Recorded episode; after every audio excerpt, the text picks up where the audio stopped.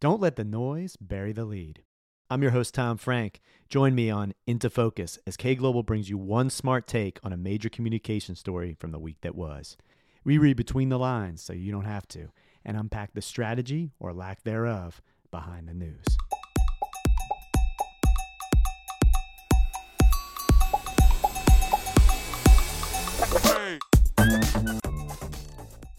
Take 18 The Beast and the Blueberry, a tale of two mascots. A very special someone just celebrated their fifth birthday Gritty. That's right, we're talking about the seven foot tall, googly eyed, orange furried mascot of the Philadelphia Flyers hockey team. Some call him Beastly, some call him Cuddly, but Philly calls him one of their own.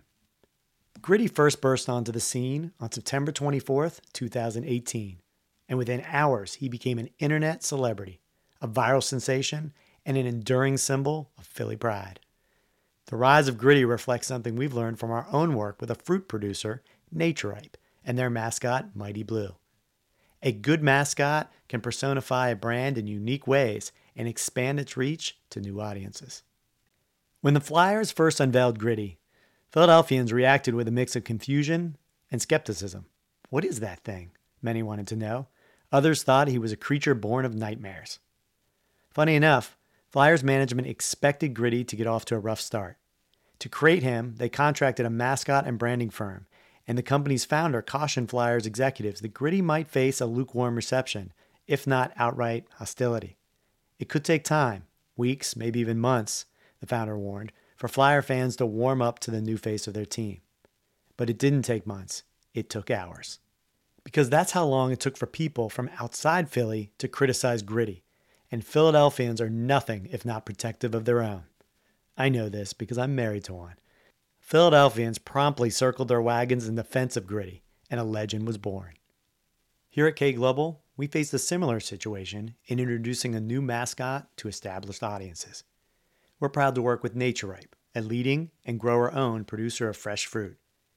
As a partnership between four highly esteemed berry growers, Naturipe has carved out their own slice of the fresh produce industry, and they're perhaps best known for their delicious strawberries and blueberries. So it's no surprise that they were at the annual National Blueberry Festival in South Haven, Michigan. I am kglobal's Chief Creative Officer, and I spent much of the festival suited up as their mascot, Mighty Blue, who is in fact a giant blueberry. On day one, some of the growers were a bit skeptical about this giant blueberry roaming the festival grounds, with the Naturipe logo prominently displayed like a tattoo on its blue skin. But Mighty Blue kept on trucking, spreading the good word about Naturipe and their berries, and by day two, if they hadn't seen the mascot yet, people were asking, Where's the blueberry? and chasing him down for photos. Mascots personify brands in a way that can't be replicated by ad campaigns or organic social media. They're physical representations of the brand. You can see them, touch them, and take photos with them. And you can bet folks will share those photos across their own social media, allowing the brand to reach audiences beyond their traditional channels. But none of that will happen if the mascot isn't true to the brand it represents. Gritty's fast rise wasn't solely due to his eye catching appearance. A huge part of it stemmed from the fact that he personified Philadelphia. A city isn't an easy thing to embody, but in a very real sense, Gritty represents Philly's collective ID. After all, it's a city where angry football fans once pelted Santa Claus with snowballs. And a city like that is best represented by a rambunctious and ruggish, but ultimately lovable, mascot named Gritty. Similarly, Naturipe's mascot Mighty Blue and their forthcoming Mighty Red, jumbo strawberry, personify the brand's products, literally. They're large berries representing a brand known for its large berries. Symmetry doesn't get much better than that. Naturipe's friendly, welcoming mascots also exemplify the warmth of a brand representing collaborative farmers who make their living growing tasty fruit for American families. Brands considering creating a mascot would do well to recall this tale of two mascots and ask themselves the following questions 1. Do I need a mascot? Not every brand requires a mascot, and shoehorning one into your marketing for the sake of having one will do you no favors. Audiences will see right through this, and your mascot will come across as an artificial t- marketing tactic instead of evolving organically from your brand. But if a mascot seems like the natural next step in your marketing, create a way. Two, does this mascot accurately reflect my brand?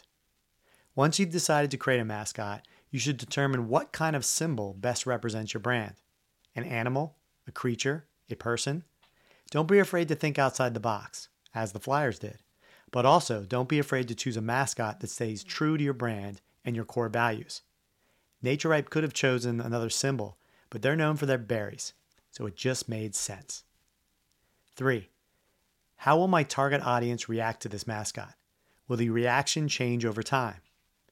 If a mascot is received poorly and that reaction doesn't evolve into a more positive acceptance, you may have damaged your brand with no real upside.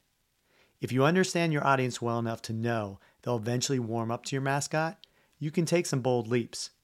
But be mindful that you might have to do some hard work to sell your mascot story in the interim.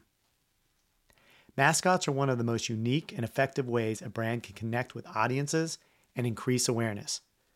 No matter if you're a hockey team from Philadelphia or a berry grower from California, create a mascot that's true to your brand and your values. An audience will respond even to a giant blueberry or an orange furry beast named Gritty. And that's our take. Please subscribe to Into Focus on Apple, Spotify, or wherever you listen to podcasts. Give us your take on Instagram at kglobal.com. That's kglobal, D O T C O M. And if you like the show, leave us a rating on Apple. Into Focus is brought to you by the good people at kglobal. Unlike traditional marketing agencies that look at consulting, creative, and communications as distinct, kglobal exists at the intersection of all three.